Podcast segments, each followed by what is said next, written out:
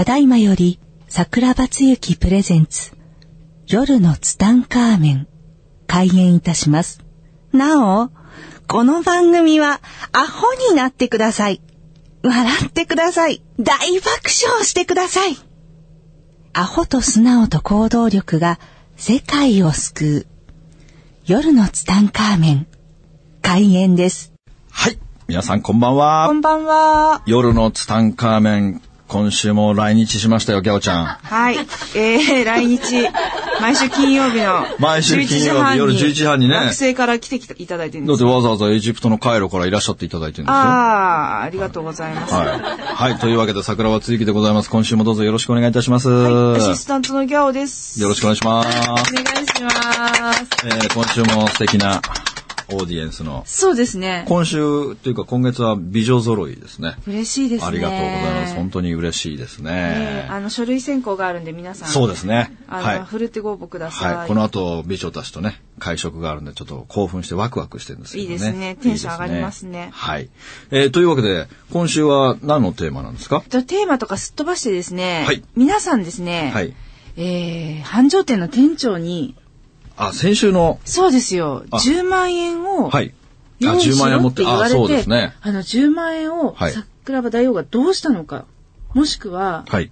逃げてしまったのか、はい気になるっていうところで終わってるんですよ。ね。これ、先週の聞いてない人は全く意味わかんないと思うんですけどもね。そういう方はあのポッドキャストでお願あ、いしポッドキャストでねます。。はい。えっ、と、とりあえず、そのね、えー僕はその暗黒期で、そのお店を、自分のお店をオープンしたけれども、はい。うまくいかないがゆえに、頭がおかしくなってですね、そうですね。店で暴れてしまったりとか、見通しえーよりも、もうね、どうも、うまくいこの先、もう全くうまくいく自信もなくて、はい。自信を喪失してる時に、えーその自分がね、えー自分と同じ業種の方にはい。お店を勉強させてもらいに行った時に、はいそのお店にものすごいカルチャーショックを受けたんですよね。それはもう自分の店とはもうかけ離れて同じお店、同じものを扱ってるお店っては全くないような感じだったんですよね。はいもうね、今例え、いい例え浮かびましたけども、もうセブンイレブンとね、ディズニーランドぐらい近ってたんですよ。やっぱりいい例えじゃないいい例えじゃないんだな。びっくりしました、今日も。はいあのね、わかった。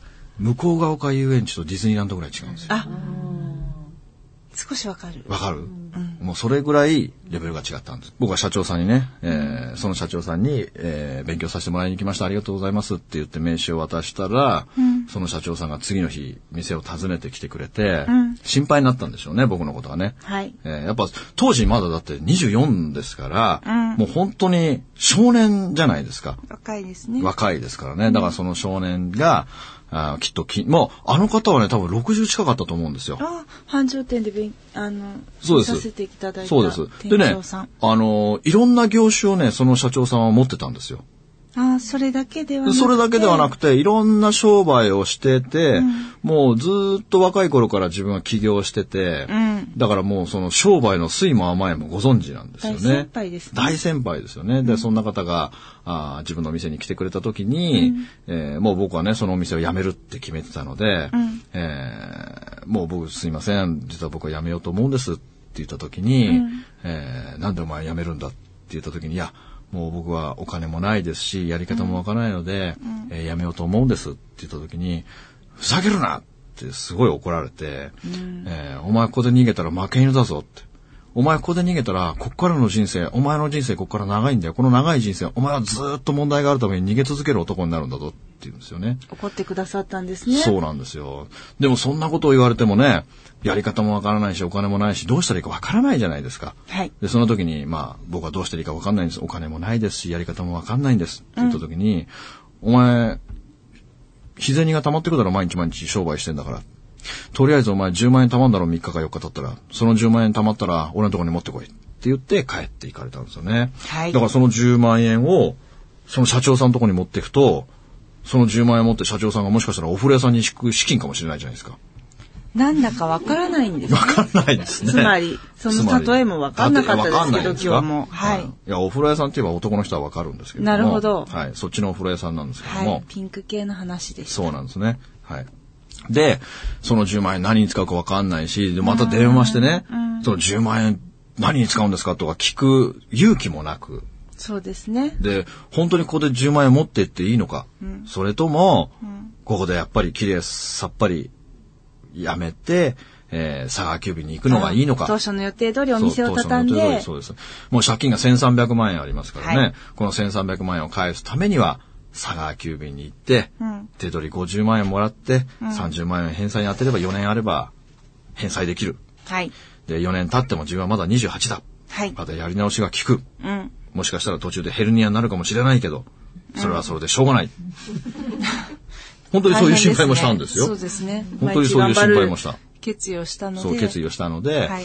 本当にすごい悩みました、3日間。どうしたらいいのか。持っていくべきなのか、あ、お10万円貯まったけれども、そう、いや、たま、いやたまる前から、本当に10万、だって本当に3日経てば10万円ぐらいたまるんですよ。うんうん。だから、その10万円を持っていくべきなのか、それとも、綺麗さっぱり、この業界を諦めて、また違う道に行った方がいいのかっていうのは、ものすごい自分の中で葛藤があるわけですよ。はい。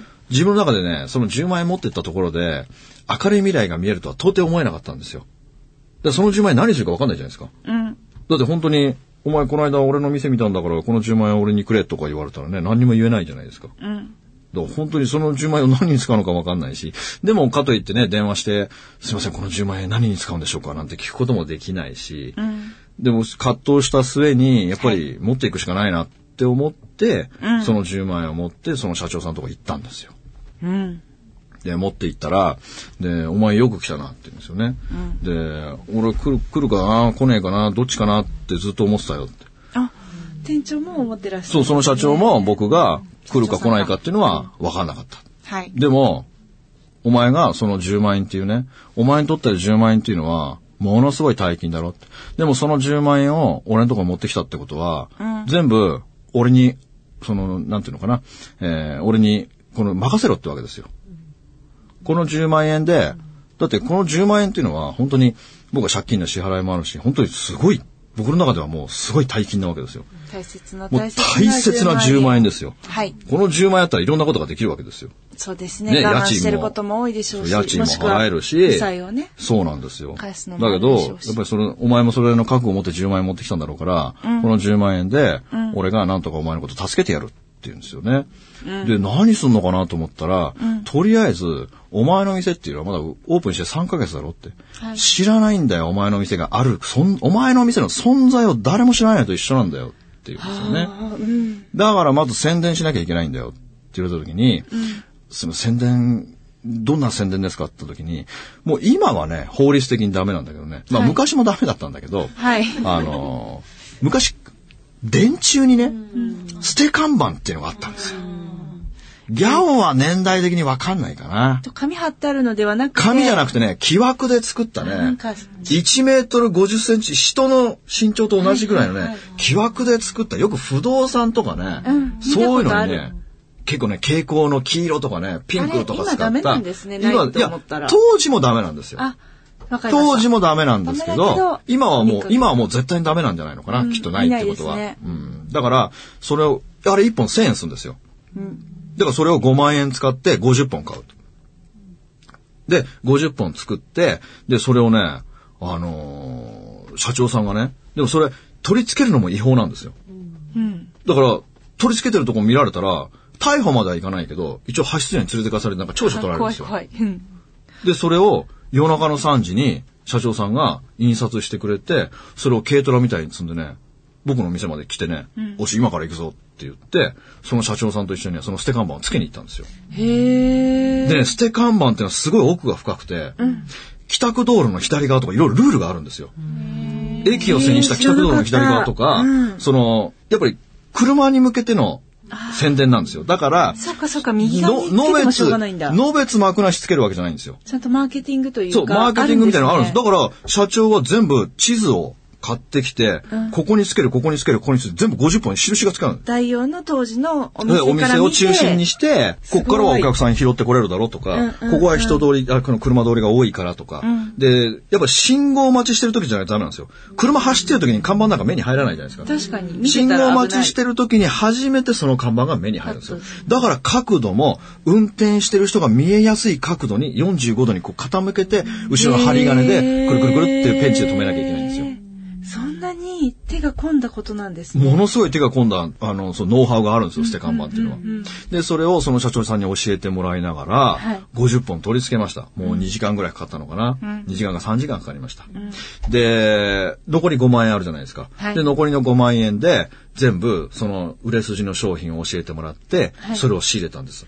で、その社長さんのお店で使ってるポップがあるんですけども、そのポップをね、社長がね、全部カラーコピーしてね、ラミネートして持ってきてくれたんですよ。使っていいよって？使っていいよって。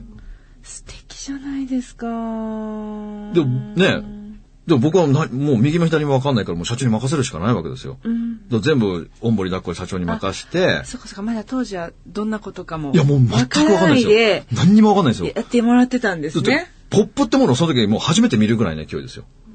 その商品のポップを。そあの、近くにね、店員の方のスタッフの感想とかね。そうですねいいところを書いたりして紹介するやつですよね。はい。だからそれも全部カラーコピーしてラミネートして持ってきてくれて、で、その陳列の方法とかも全部教えてもらって、で、その通りにやったんですよ。そしたらね、いきなりね、1日3万円ぐらいしか売れない売り上げがね、なんかね、10万円ぐらい売れてる日があるんです。ど土曜日とかね、10万円ぐらい売れるんですよ、ポンって。いすごい。や、びっくりですよ。本当にびっくりして。で、1ヶ月前に210万円売れた。で、2ヶ月前50万円下がって160万円だった。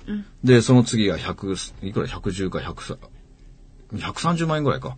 でまあ、その中にはトントントンってこう売り上げが落ちていくじゃないですか。落ちていって、で、もうそれどうにもならないってことで、まあ次の月から7月からその社長が入ってくれたじゃないですか。その社長が入ってくれた月にね、もういきなり300万売れたんですよ。すごい。すごいですよね。もう夢のような世界ですよ。300万円って。1日平均して10万円売れる計算じゃないですか。すごいですね。今までなんて。今までと全然暗いものはない。だから、そのできたお金をで、今度は商品を増やして、さらに毎週捨て看板を打つようにしたんですよ。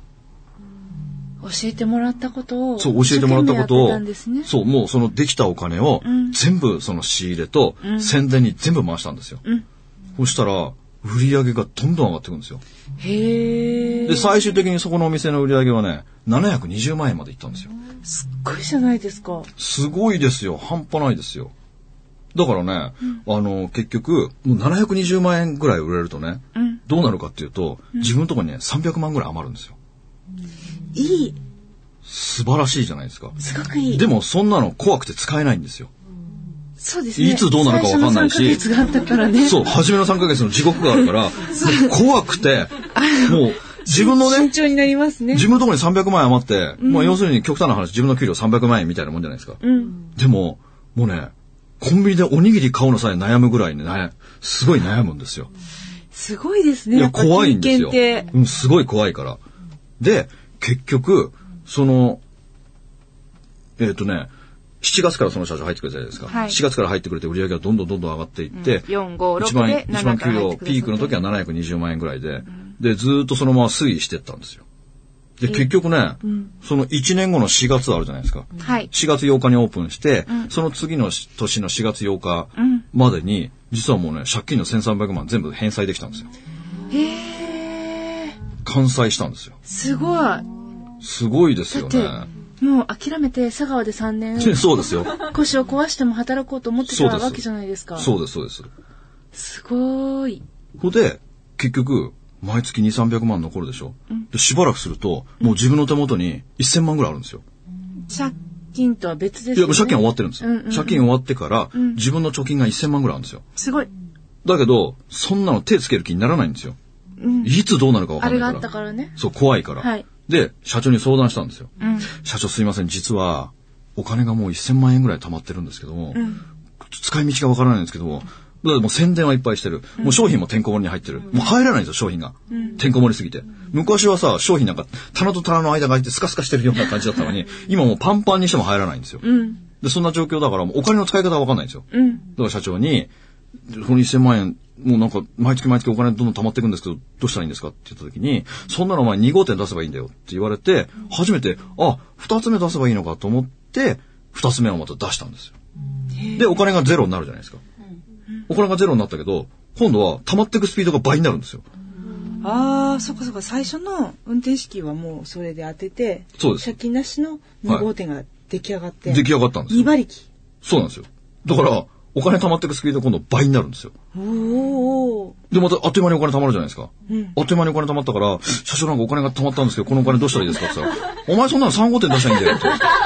で、ああ、はい、わかりましたって言って、またお金がスカルカになるでしょ、スカルカになるけども、今度売り上げが溜まっていくスピードが今度3倍なんですよ。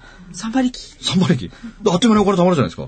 社長なんかお金いっぱい貯まっちゃったんですけど、どうしたらいいんですかお前そんなの4号店出したらいいじゃないか？って言われて、それでどんどんお店が増えちゃったんですよ。そういうもんなんですか？そういう、当時はそうだったんですね。で、当時、で、僕はね、えっ、と、4店、あ、正確に言うと3店舗目。うん3店舗目を出して、その3店舗目が軌道に乗った時に、はい。その社長からね、衝撃的な一言言われるんですよ。怖い。怖い。何この間？来週それは、この続きはウェブで。ウェブで？夜ツタで検索を？夜ツタで検索を。あのね、はい。もうね、今でもね、はっきり覚えてる。あの、ファミレスにね、その人ね、逗子に住んでたんですよ。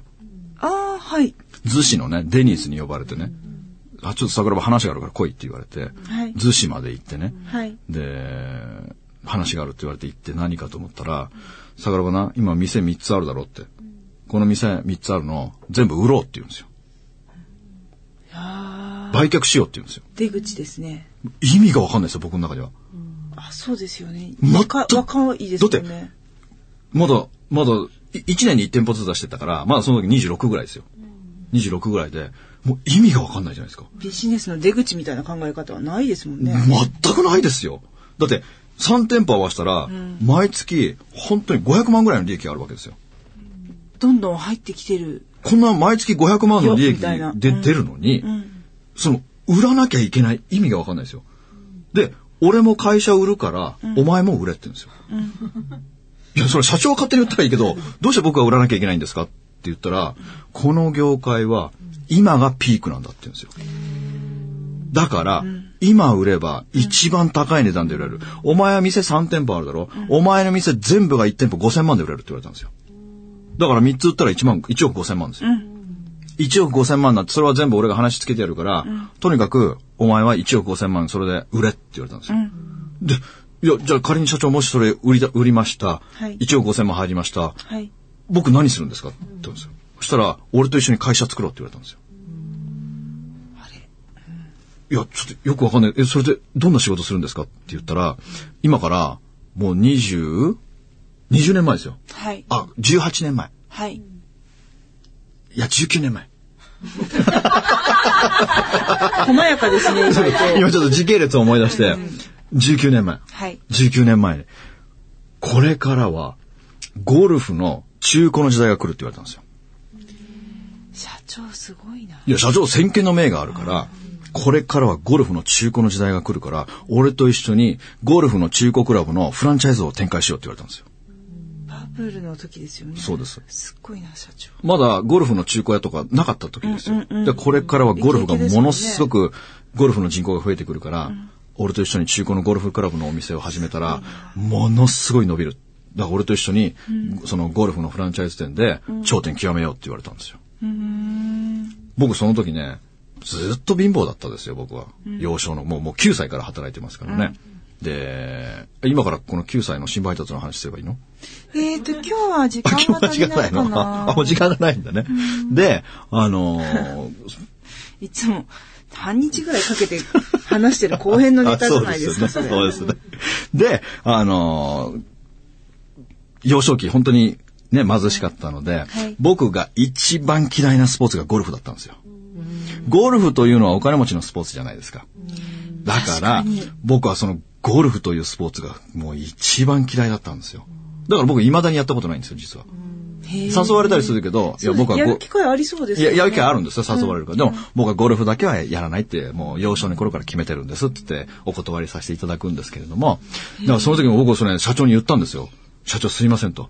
実は僕は、ゴルフというスポーツが、スポーツの中で一番嫌いなんです。ゴルフ、やんでよりによってゴルフなんですよね。まあ、先見の明が本当に終わりですけど、そしたらね、うん社長がね、ものすごく怒ったんですよ。また、ものすごく怒って、怒られちゃった。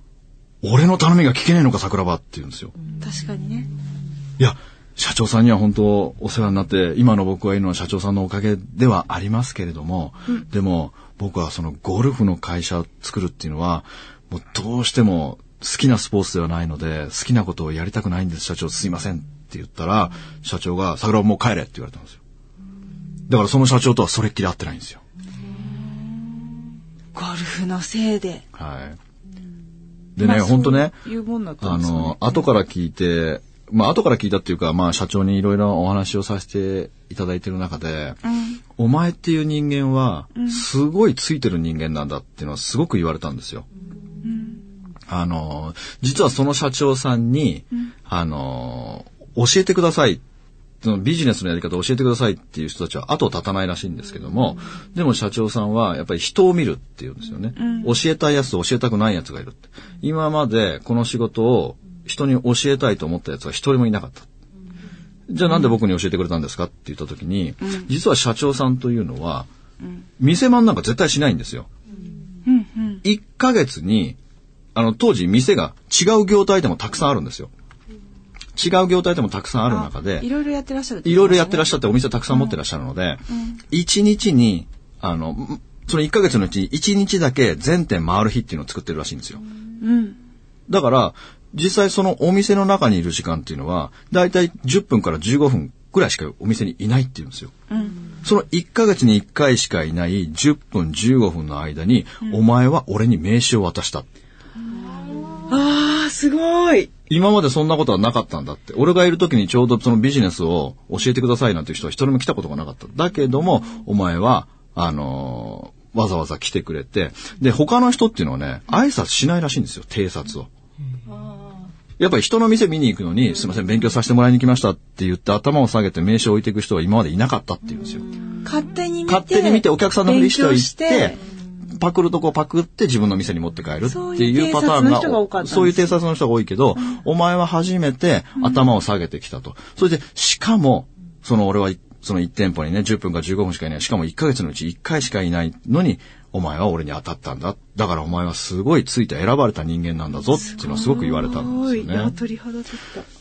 で、そのね、その社長さんのおかげで、まあビジネスはすごくうまくいったけれども、おそのね、ゴルフのやつは、やっぱどうしても自分の中でやりたくなかったので、まあ断ったがゆえに、まあで、その社長さんはね、ゴルフのフランチャイズ本当にやってね、大成功大成したんです功されたの。だからね、違う道が僕にもね、まあ人生シナリオ通りだからないんですけれども、まあそれは、それはそれでもし言ってたらどうなるのかなっていうのはすごく思いますよね。で、しかも当時ね、その3店舗売ったら1店舗5000万で売れるって今から考えたらすごい話で、ねなんで断ったのか意味がわかんないですよね。今だったらお願いしますっていうのにね。うん、そんな出口がね、はっきり見えてるのって、すごいですね。すごい。だから、しかもそのね、今がピークだから、ピークの時に売るんだっていう、そういう考え方って全くないで。売れなくなってどうしようもなかなくなったから売るじゃないですか、普通は。だけども、今はこの業界は今がピークなんだ。だから今売るんだっていうね、そういう発想って世の中にあるんだっていうのを、ものすごく教えてもらったんですよね。だから本当あの人のおかげなんですよね。だから今、あの、でももう、でもあの時ご高齢だったから、多分今、もう、ね、調べたくても、もうわかんないですよね。あの、下の名前とかちょっともう僕わからないので、で、お店ももうね、あの、残ってないので、もうどこで何をされてるかわかんないですけども、でもその方ものすごくお金持ちでね、あの、よくクルーザーとか乗せてもらったんですよ。あの、クルーザーとか乗せてもらって、いろんなそのね、人生についての話をすごくしてもらったんですよね。で、その時にね、あの、僕社長みたいになりたいんですけども、僕はい一番するべきことは何でしょうかって言った時に、桜庭本を読めってすごく言われたんですよ。で、まだ26、7じゃない、25、ね、社長と出会ってから3年ぐらいご一緒させていただいて、24、25、26、3年間一緒にいさせていただいた中で、桜庭本を読め、本を読めって会うたびに、お前本を読んでるかって言われるけども、僕はね、本を読む習慣が全くなかったんですよ。あ、そうなんですあね。もう当時は全くなかったですね。今、お読みになります今はもう大好きでね、あのーもうアマゾンから表彰されたいぐらい買いに行って 君は貢献している。君は貢献してるうちの売り上げに。だけど当時はね、く読む気にならなかったんですよね。だから社長からこの本を読めって言われてタイトルを聞いて、本屋さんに行くけれども、結局その本を買ったけど、開く気にならないんですよね。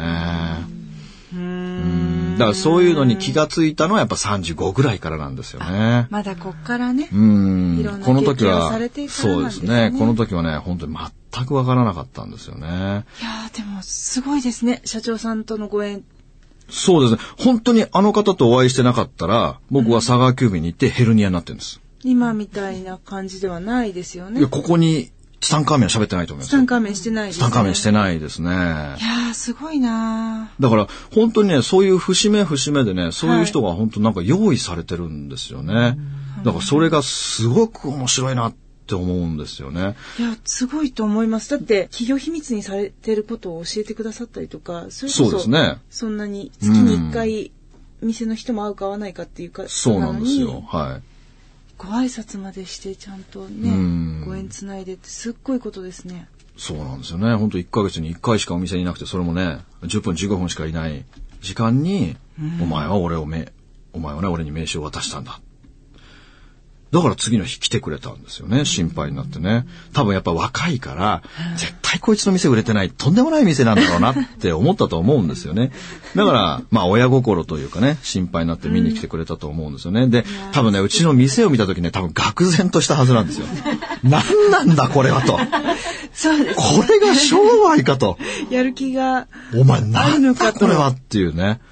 ほっとけなかったんですねうんそうですね。もしかしたらだちょっと見に来ただけかもしれないですけど、うん。ほっとけなかったんですうね。んまあそこでまた僕が辞めるって言い出してるから、余計こうなんか、あったんでしょうね、来るものがねうん。そうですね。だから本当、あの方にね、助けられたおかげなんですよね。だから自分の人生にも、やっぱりそうやってお世話になった人たちがたくさんいるので、やっぱり恩返しというか、そういうふうに困ってる人って絶対いると思うので、今度は自分がね、そういう人たちに、そういう人たちのなんかこう、人生をね、まあ変えてあげるって言ったら、まあちょっとね、あの、上からであれですけども、なんかそういうきっかけを与えられるような人間になりたいなっていうのはすごくいつも思うんですよね。今週もいい話でいや、いい話なんですか？うん、すごあそうですか？でもそういうね、本当経験をたくさんさせていただいてるってありがたいですよね。だから本当にね、何回も地獄を見てるからね。なかなかこう自分の店で狂う人いないでしょ？はい。なかなか、なかなか狂えないよ、自分の店で。本当ですね。自分の店で自分の店の商品をさ、ホームで発狂しながら、ガ ーって言いながら、だいぶね、ねえ。心がね、ねえ弱ってたんですね。うんいやーいい話でしたね。客さんにさ、羽交い締めされるってどんなんよ。いや、もう見てられなかった。見てられないよね。それにね。いやーはい。今週も。はい。もう終わりなの？全然喋よかった、すごいよかった。喋ってないよ、あんまり。え、大丈夫、すあもう時ごくよかっ間経っちゃったです。の？うん。はい、わかりました。じゃあ、はい。今週も。はい。ありがとうございます。はい、どうもありがとうございます。また来週ありがとうございます。この番組の提供は、自由が丘パワーストーン天然石、アメリの提供でお送りしました。スマイル FM はたくさんの夢を乗せて走り続けています。人と人をつなぎ地域と地域を結びながら全ての人に心をお伝えしたい。そして何よりもあなたの笑顔が大好きなラジオでありたい。76.7MHz スマイル FM